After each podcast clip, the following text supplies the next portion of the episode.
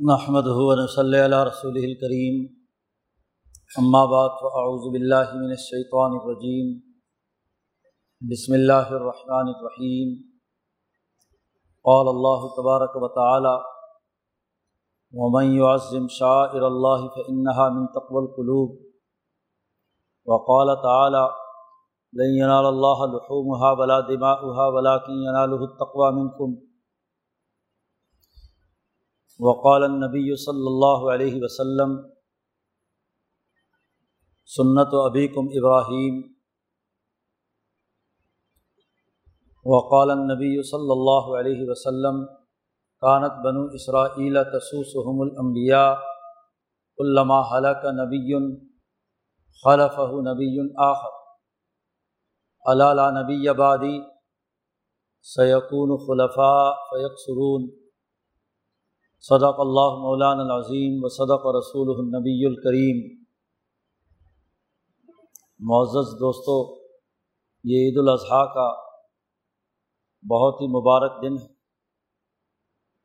دین اسلام کی تاریخ میں عظیم ترین دنوں میں اس کا شمار ہوتا ہے۔ اس کا آغاز ابراہیم علیہ السلام کی جد وجہد سے ہوتا ہے۔ ابراہیم علیہ السلام جو کل انسانیت کے امام ہیں، تو امامت انسانی کے تقاضوں کا سب سے پہلا اظہار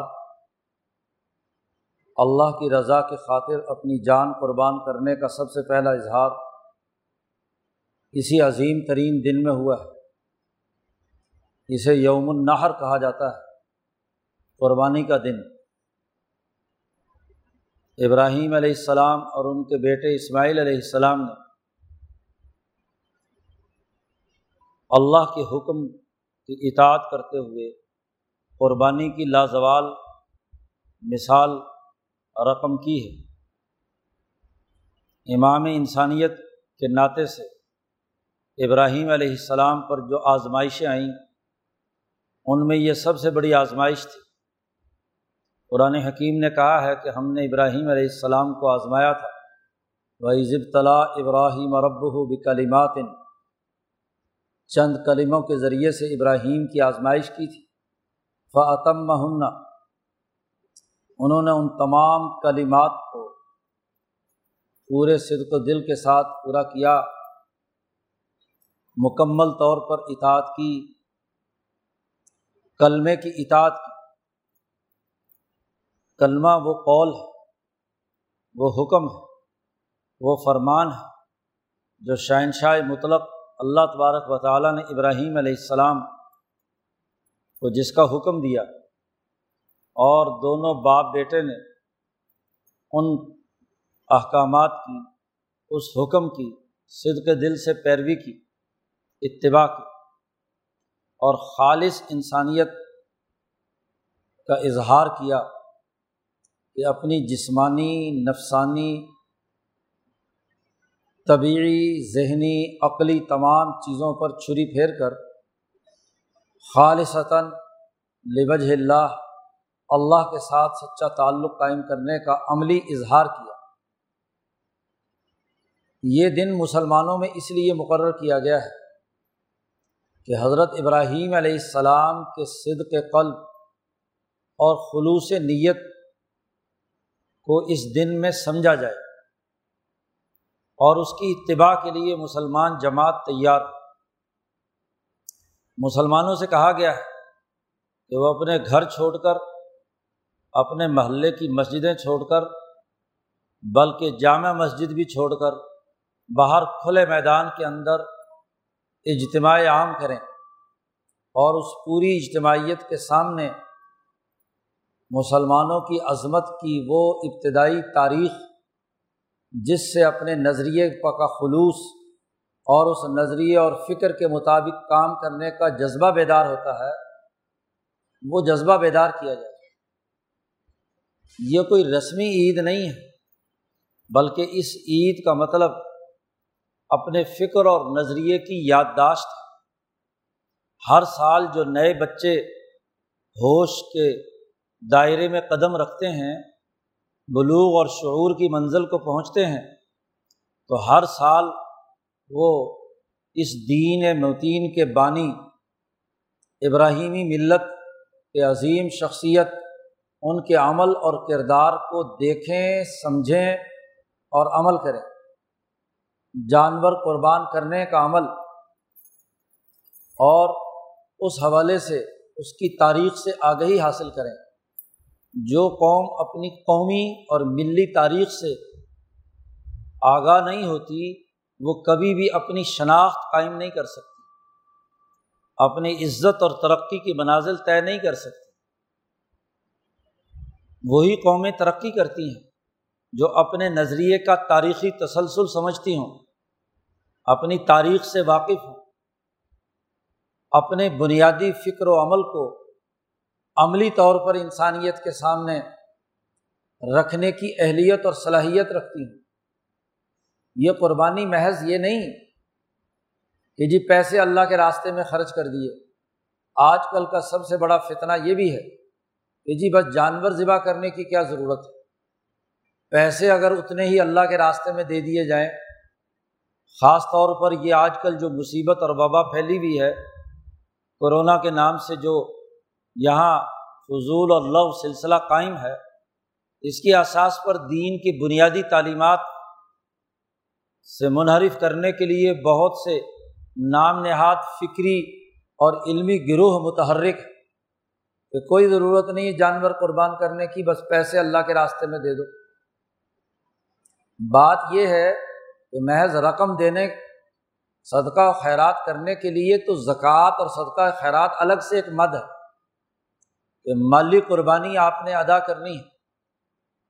اس کے لیے تو زکوٰۃ، صدقہ اور خیرات اس دن کے اندر تو دراصل اپنے حیوانیت اور بہیمیت جو سرمایہ پرستی دل کے اندر حیوانی تقاضے ابھارتی ہے، نفسانی تقاضے ابھارتی ہے، اس پر چھری پھیرنا ہے۔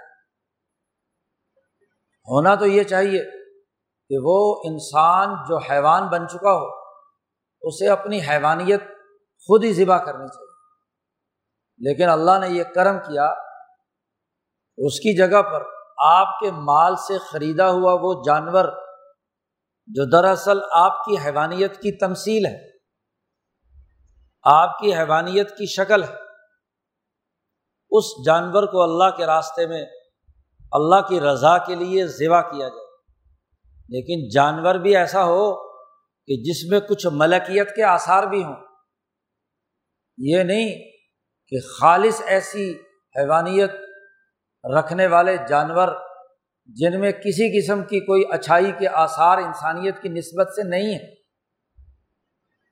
یہ جو آٹھ جانور، چار نسلیں، نر اور مادہ، اللہ نے انسانوں کے لیے حلال قرار دی ہیں یہ سب دراصل وہ تمام جانور ہیں جن میں ملکیت کا کچھ نہ کچھ حصہ موجود ہے۔ اللہ پاک نے ان کے اندر یہ روحانیت رکھی ہے کہ یہ انسان کے رزق کا ذریعہ بنتی ہے ورنہ وہ تمام جانور جو خالصتاً عرضی اور حیوانی ہیں، وہ تو انسان کی صحت کے لیے مضر ہے شیر ہو، درندہ ہاں جی، جتنے بھی درندے ہیں بھیڑیا ہو نوچنے اور کھانے والے جتنے بھی جانور ہیں ان میں کسی قسم کا کوئی خیر کا پہلو انسانیت کی نسبت سے نہیں۔ اس لیے ان کو ذبح کرنے کا حکم نہیں دیا گیا۔ وہ تو ہے ہی عرضی مخلوق۔ ان کو اگر ذبح بھی کریں تو ملکیت کے ساتھ کوئی رابطہ پیدا نہیں ہوگا۔ تو ملکیت کے ساتھ رابطہ تبھی انہیں جانوروں کے حوالے سے ہوگا۔ کہ جن کا ذبح کرنا حلال قرار دیا گیا ہے، وہ انسانیت کی ضرورت اس کے جسم کی ضرورت تو اس کی روح کو ذبح کرنا ہے۔ کیونکہ ان کی روح ایک درجے میں انسان کی روح کے مشابے انسان کی روح حیوانی اور روح ملاکوتی کے ساتھ ایک گنا مناسبت رکھتی ہے۔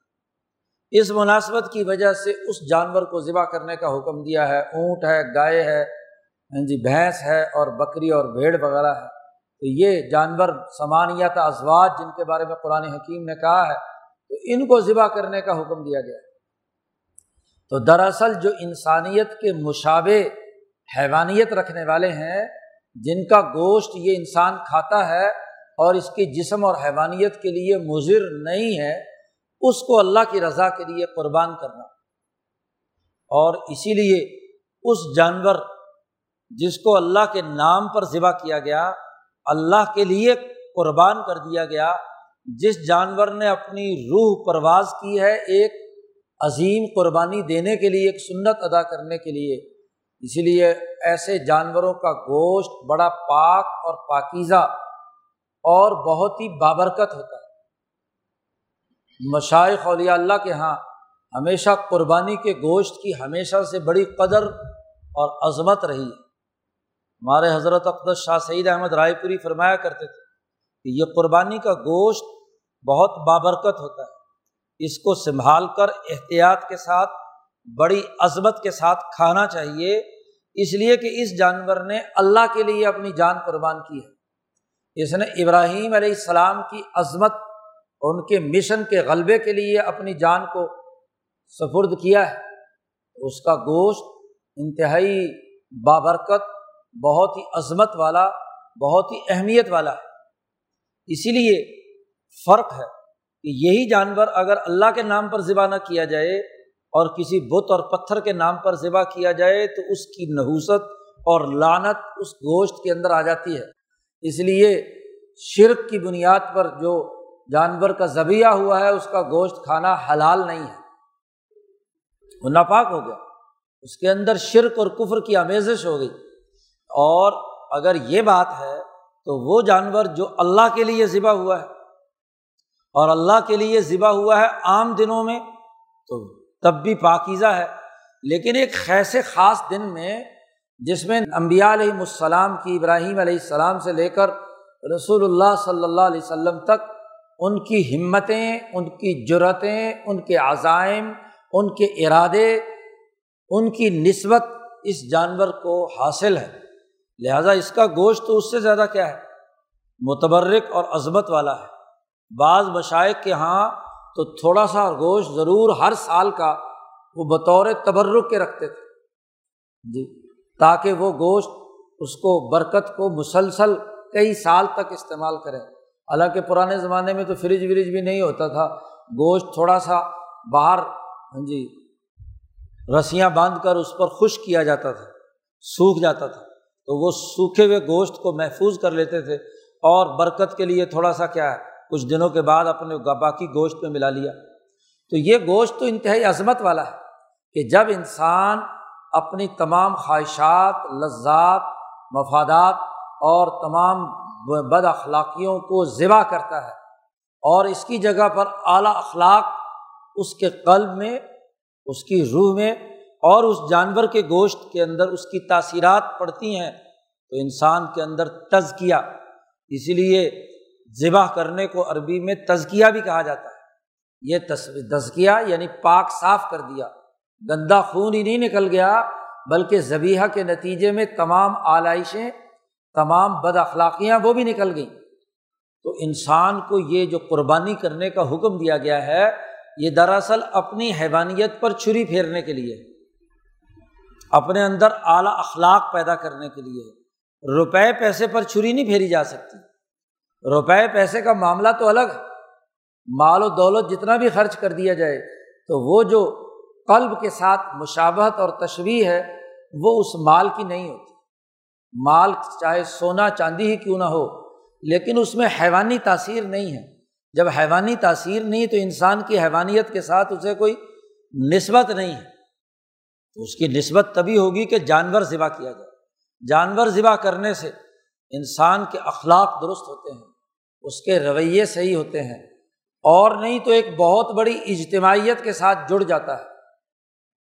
گو قربانی اخلاص نیت سے ہو، اور مخلصین کی قربانی ایسی ہی ہوتی ہے۔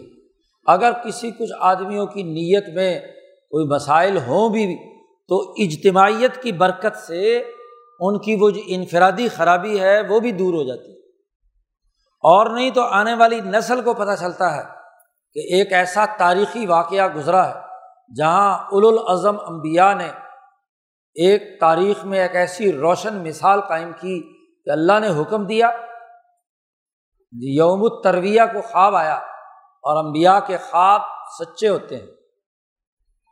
تو ترویہ یعنی آٹھویں ذی الحج کو، جس تاریخ کو تمام مسلمان حج کے موقع پر مکہ سے منا جاتے ہیں۔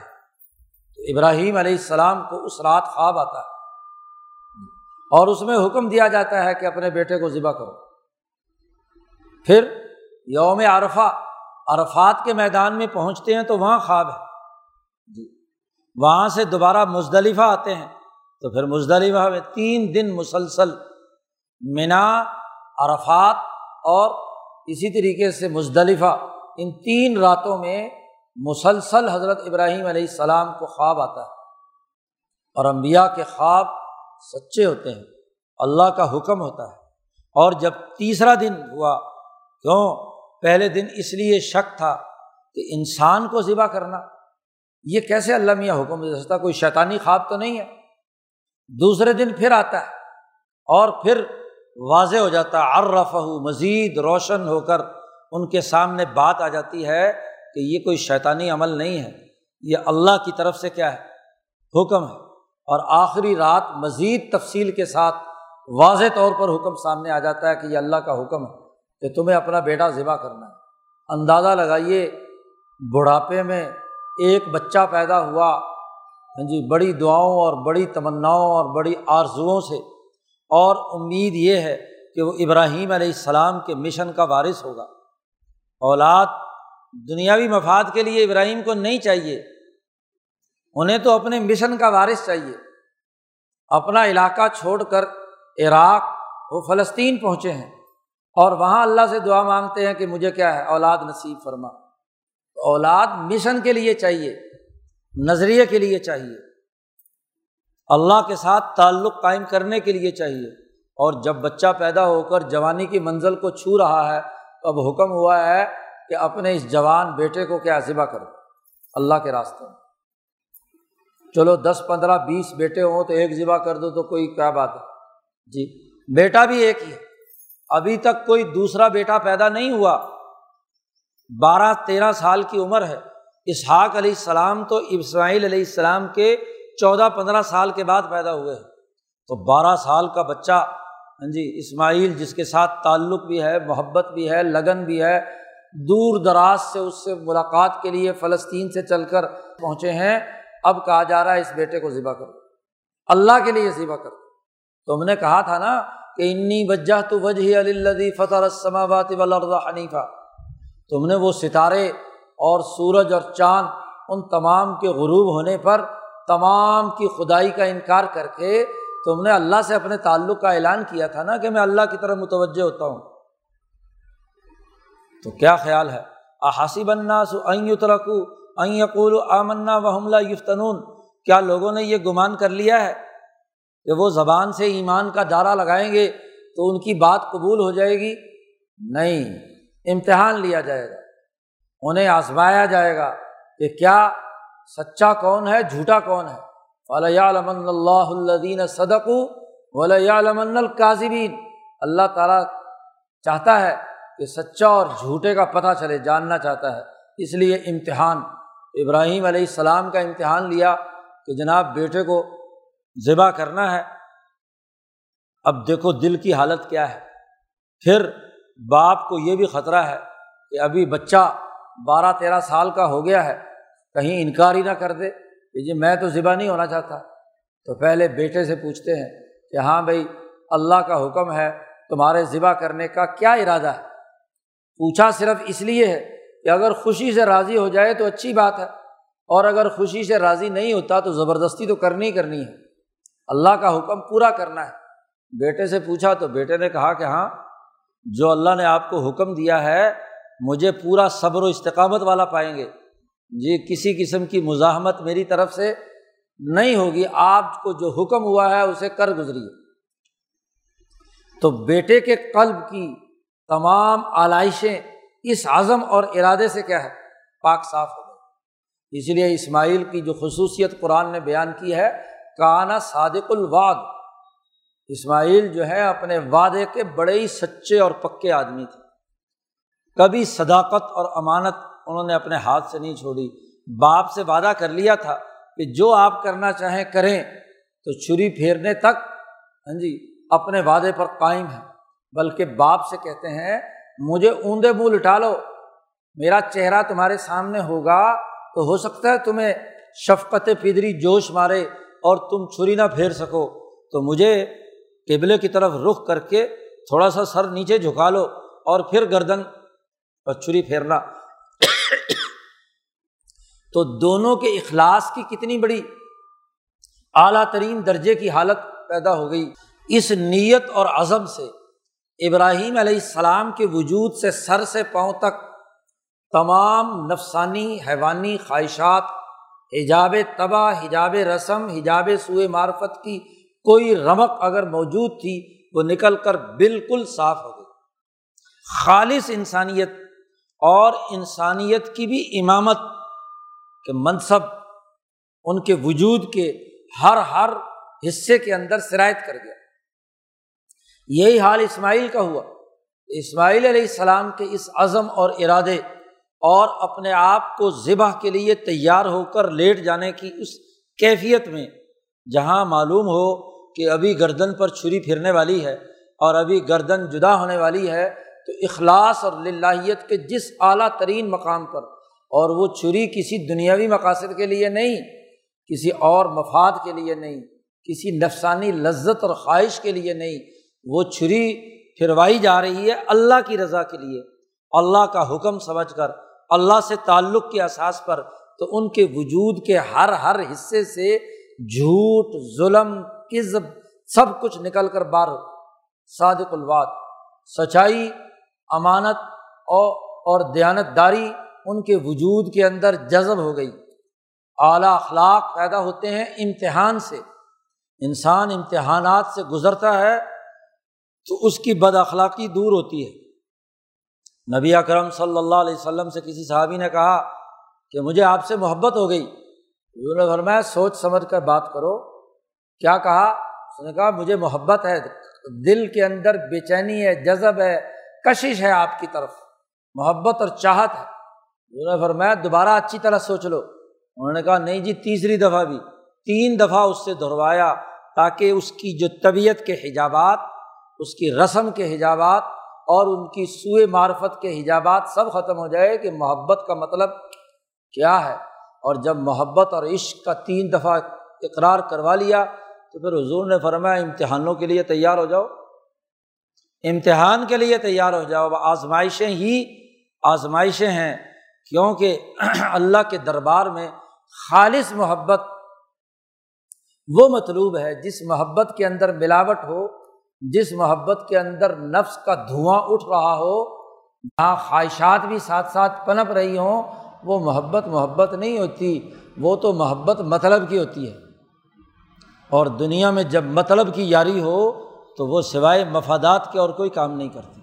تو مخلصین کے اخلاص اور للہیت کا مظہر ہے یہ قربانی۔ اب اگر ایک آدمی جانور قربان کرتا ہے، اس لیے کہ یہ شاعر اللہ میں سے ہے یعنی اس قربان کرنے کے نتیجے میں اللہ یاد آتا ہے۔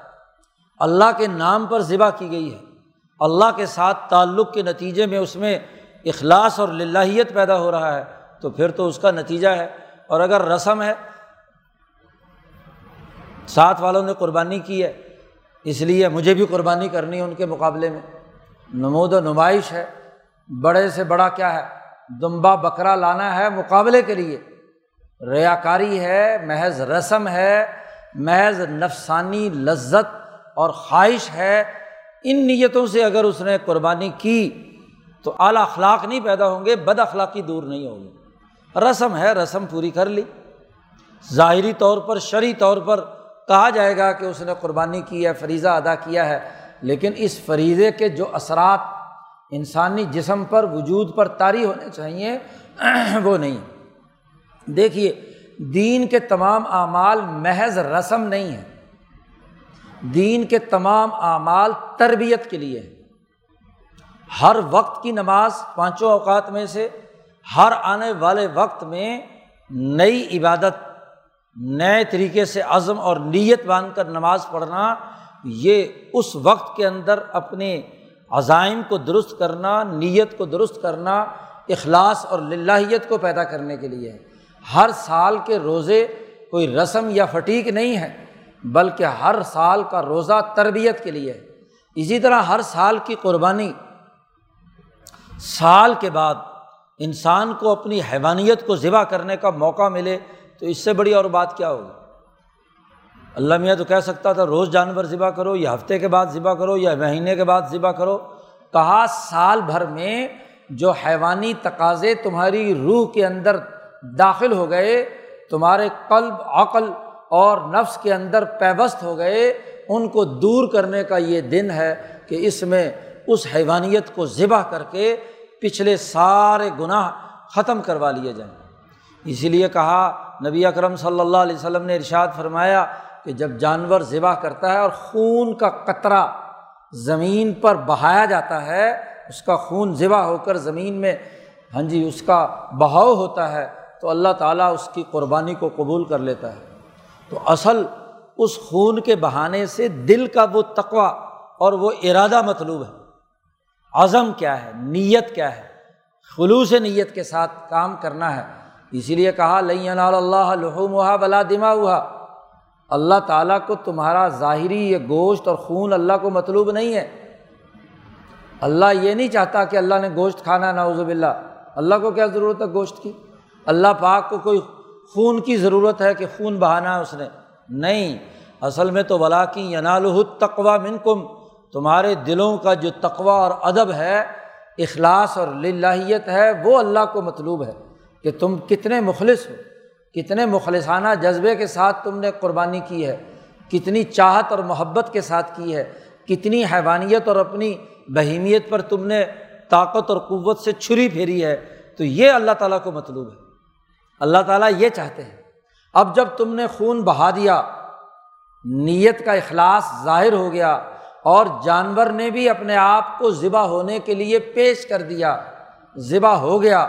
تو اب دونوں کے اخلاص اور دونوں کی اس ہاں جی کے نتیجے میں اس جانور کے گوشت میں وہ برکات آ گئیں کہ جن سے دوسرے تمام گوشت اس کا مقابلہ نہیں کر سکتے۔ اس لیے حکم دیا گیا کہ یہ گوشت تم انسانوں میں تقسیم کرو، رشتہ داروں کو تقسیم کرو، خود قربانی کرنے والا کھانا چاہے تو اس کے لیے بھی کھانا کیا ہے؟ جائز قرار دے دیا کہ کہ بابرکت برکت والا ہے۔ اس لیے برکت کو خود بھی کھاؤ، دوسروں کو بھی کھلاؤ۔ ورنہ جو خالص صدقہ ہے، یا جو کوئی نظر کا ہاں جی جانور ذبح کیا جاتا ہے، تو اس میں کوئی مالدار یا خود وہ ذبح کرنے والا وہ خود نہیں کھا سکتا۔ وہ غریبوں اور یتیموں ہی کو صرف دینا پڑتا ہے۔ کیونکہ وہ ایک فریضے کی ادائیگی کے طور پر کیا گیا ہے۔ جو آپ نے اپنے ذمے خود واجب کر لیا تھا، نظر کا ہے وہ۔ یہ جو قربانی اللہ کی طرف سے فریضہ ہے، اس کے نتیجے میں وہ گوشت اتنا پاکیزہ اور پاک بن گیا کہ اس کی برکات ہر انسان سمیٹے۔ کوئی فرق نہیں ہے کہ مالدار ہے، غریب ہے، یتیم ہے، مسکین ہے، خود ہے۔ ہاں جی تمام اس گوشت کو، بابرکت گوشت کو کھائیں اور انسانیت کے اوپر اس کو خرچ کریں، ان کی ضروریات کے لیے خرچ کریں۔ اس کے چمڑے کو خود بھی استعمال کر سکتا ہے، کسی کو استعمال کے لیے دے سکتا ہے، کسی غریب کو دے سکتا ہے۔ اجرت کے بدلے میں نہ چمڑا دیا جا سکتا ہے اور نہ ہی گوشت دیا جا سکتا ہے۔ کیوں؟ کہ اجرت تو دراصل تمہاری طرف سے اس نے عمل کیا ہے، وہ علیحدہ سے دینی پڑے گی۔ اس کا الگ سے خرچہ ہوگا۔ وہ اس جانور کے گوشت کے ساتھ اس کا کوئی تعلق یا اس کے چمڑے کے ساتھ کوئی تعلق نہیں ہے۔ تو یہ جو احکام اور ہدایات ہیں، یہ دراصل نیت کو خالص کرنے کے لیے۔ اور پھر یہ قربانی کس لیے ہے؟ ٹریننگ کس لیے دی جاتی ہے؟ اعلیٰ ترین مقاصد کی۔ کہ ایسا انسان جو خلوص نیت کے ساتھ صرف انسانیت کے لیے کام کرنے کا جذبہ رکھتا ہے، اس کی اپنی حیوانیت، ذاتی لذات و خواہشات، وہ اس کے کام کے راستے میں آڑے نہیں آتی، تو ایسا فرد جب حکمرانی قائم کرے گا تو عدل و انصاف پر کام کرے گا۔ میرٹ پر انسانیت کے لیے فیصلہ کرے گا۔ مال و دولت، قومی مال و دولت اس کے سفرد ہوا ہے، بیت المال اس کے پاس ہے، تو وہ انسانوں پر خرچ کرے گا، خود اپنے اور اپنے رشتہ داروں کو نوازنے کا کام نہیں کرے گا۔ اسے کوئی سیاسی عہدہ ملا ہے، تو اس عہدے میں وہ خدمت انسانیت کا کام کرے گا۔ نہ یہ کہ اس عہدے سے ناجائز مفادات حاصل کرے گا۔ تو قربانی کا جذبہ ایک ایسی ٹریننگ اور تربیت پیدا کرتا ہے، جس کے ذریعے سے جو جماعت تیار ہوتی ہے، وہ جماعت کل انسانیت کے مفادات کے لیے کردار ادا کرتی ہے۔ امام انسانیت دراصل نظام انسانیت قائم کرتا ہے۔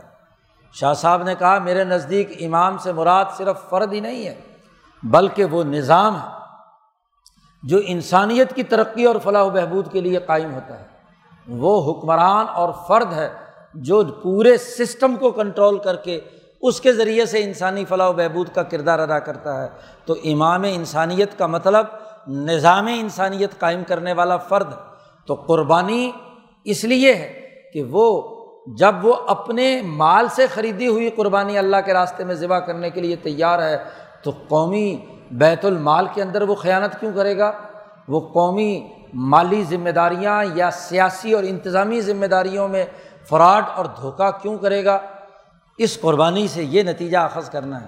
اور اگر قربانی کے باوجود جی بد انتظامی ہو، مالی بدعنوانی ہو، تو اس کا مطلب یہ ہے کہ وہ قربانی قربانی نہیں تھی، وہ رسم تھی۔ وہ قربانی رشوت کے پیسوں سے ہوئی ہے۔ وہ قربانی ظلم سے ہوئی ہے۔ ہاں جی حکمران اور طاقتور لوگ ہاں جی رشوت میں کہتے ہیں جی اتنے بکرے پہنچا دو۔ جی دس بکرے فلاں افسر نے فلاں پٹواری صاحب نے فلاں افسر صاحب نے اتنے بکرے ذبح کیے۔ لیکن آئے کہاں سے تھے؟ حرام مال کے کسی کا ہاں جی کام کرنے کے نام پر، رشوت خوری کی بنیاد پر بکرے یا گائے، بیل، بھینس ہاں جی بڑے سے بڑا، مہنگا سے مہنگا لے لیا۔ تو اسی لیے تو ان کی حالت نہیں بدلتی۔ کیونکہ مال حرام آیا تھا، جائے حرام رفت چلا گیا۔ اس نے اس کے دل پر کوئی اثر نہیں کیا۔ اس لیے مال خریدنے، جانور خریدنے کے لیے بھی اپنی رزق حلال کی خالص کمائی خرچ کرنا ضروری ہے۔ رزق حرام سے خریدا ہوا جانور وہ کیسے پاک ہوگا؟ وہ کیسے تمہاری بد اخلاقی کو دور کرے گا؟ تمہارا ہاں جی دل سے اپنا جو رزق حلال کمایا ہوا ہے، اس سے جانور تم نے خریدا ہے۔ اور وہ ذبح کیا ہے، تو وہ اثرات پیدا کرے گا نا۔ آج کا فتنہ یہ بھی ہے کہ محض اس کو ایک رسم بنا لیا اور رسم پوری کرنے کے لیے ادھر سے ملے، ادھر سے ملے، ڈنڈی مارے، ظلم کرے، زیاد، زیادتی کرے، رشوت، کرپشن، لوٹ مار، اس کے ذریعے سے جانور بڑے بڑے ذبح کر کیے جاتے ہیں۔ نمود و نمائش کے لیے دنیا بھر کی حرام کی کمائی سے جانور خریدے جاتے ہیں۔ اداکار منڈیوں میں جا کر تصویریں کھنچواتے ہیں، ایک دوسرے سے مقابلہ کرتے اتنا بڑا بکرا فلاں اداکار صاحب نے خریدا، صاحبہ نے خریدا۔ پیسہ کہاں سے آیا؟ کون سا حرام مال سے انسانیت کی لوٹ کھسوٹ سے مال کمایا؟ افسر صاحب نے اتنا خریدا، فلاں حکمران نے اتنے بکرے ذبح کیے، کہاں سے؟ جب سسٹم خراب ہوتا ہے اور لوگ رشوت اور ظلم کے مال سے قربانیاں کرتے ہیں تو وہ قربانیاں کوئی اثر نہیں کرتی کوئی نتیجہ پیدا نہیں کرتی اس لیے اصل چیز خلوص دل ہے۔ دل کی حالت کو درست کرنا تقول قلوب ہے۔ اور یہ تقول قلوب کا مقصد ابراہیم، اسماعیل اور حضرت محمد مصطفیٰ صلابات اللہ علیہ مجمعین کے اس نظریے کو زندہ کرنا ہے، جس کے ذریعے سے ایسی حزب اللہ ایسی جماعت تیار ہو جو دنیا میں لیوز رہو الدین کلی کا کردار ادا کرے۔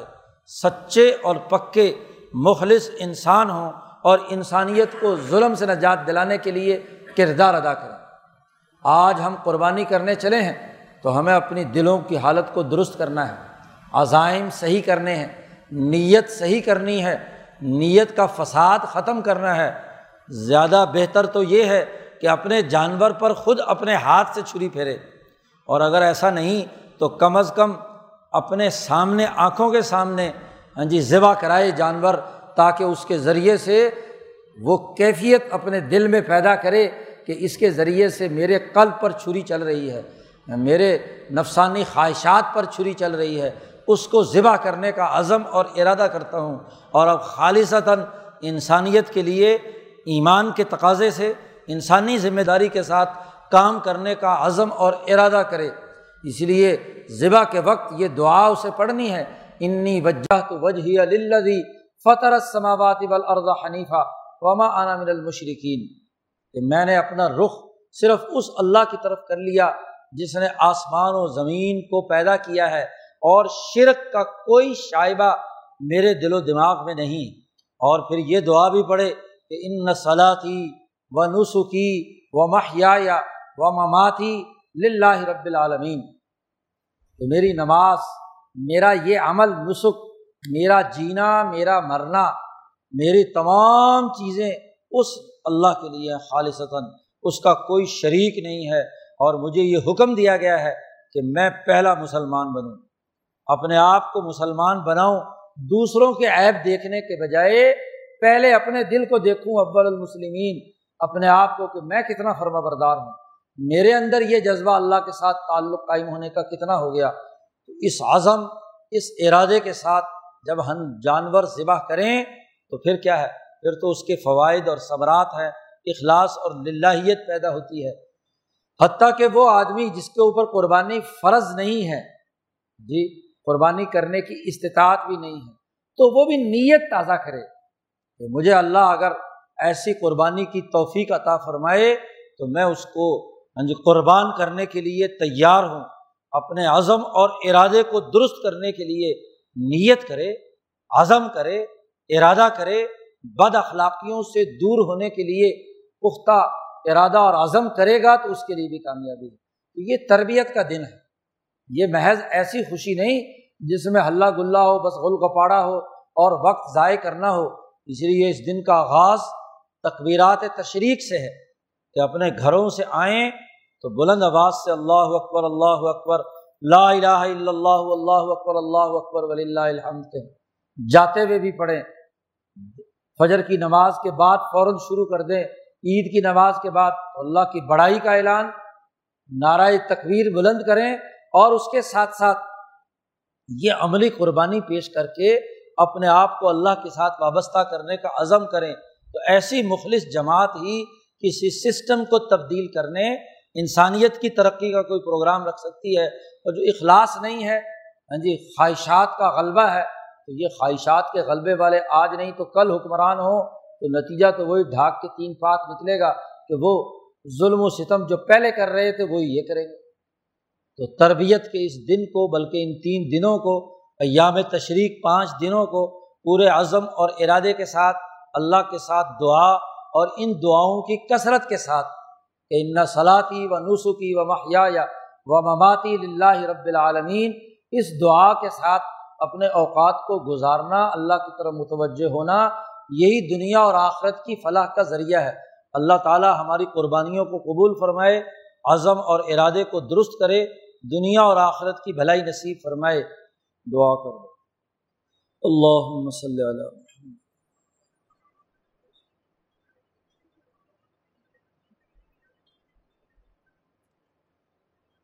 یا اللہ ہمیں اخلاص نیت نصیب فرما، اپنی اپنے رسول صلی اللہ علیہ وسلم کی اتباع میں قبول فرما۔ یا اللہ، جو قربانیاں ہم کرنے چلے ہیں، ان قربانیوں سے وہ مقاصد اور اہداف حاصل کرنے کی توفیق عطا فرما، جو ابراہیم علیہ السلام سے لے کر رسول اللہ صلی اللہ علیہ وسلم تک تمام انبیاء علیہم السلام اور ان کے حواریین اور صحابہ کا طریقۂ کار رہا۔ یا اللہ، ہم سے حیوانی خصلتیں بد اخلاقیاں، ظلم نا انصافی بد کرداری، ان تمام سے ہمیں نجات عطا فرما ہمیں اعلیٰ اعظم شعور، طاقت، قوت، ہمت جرت اخلاص و للہیت اور اعلیٰ اخلاق نصیب فرما۔ یا اللہ، ہمیں تہارت اخبات، سماحت اور عدالت نفس کے ان چار بنیادی اخلاق کو کما حق کو سمجھنے اور ان پر عمل کرنے کی توفیق عطا فرما۔ یا اللہ، اس مبارک دن میں ہمارے گناہوں کو معاف فرما، ہمیں طاقت اور قوت نصیب فرما، ہمارے ملک کی حفاظت فرما، مظلوم انسانوں کی مدد فرما، غریبوں، کمزوروں، بے روزگاروں کی مدد فرما، دنیا اور آخرت کی بھلائی نصیب فرما۔ ربنا تقبل منا انك انت السميع العليم وتب علينا انك انت التواب الرحيم وصلى الله تعالى على خير خلقه محمد وآله واصحابه اجمعین برحمتك یا ارحم الراحمین۔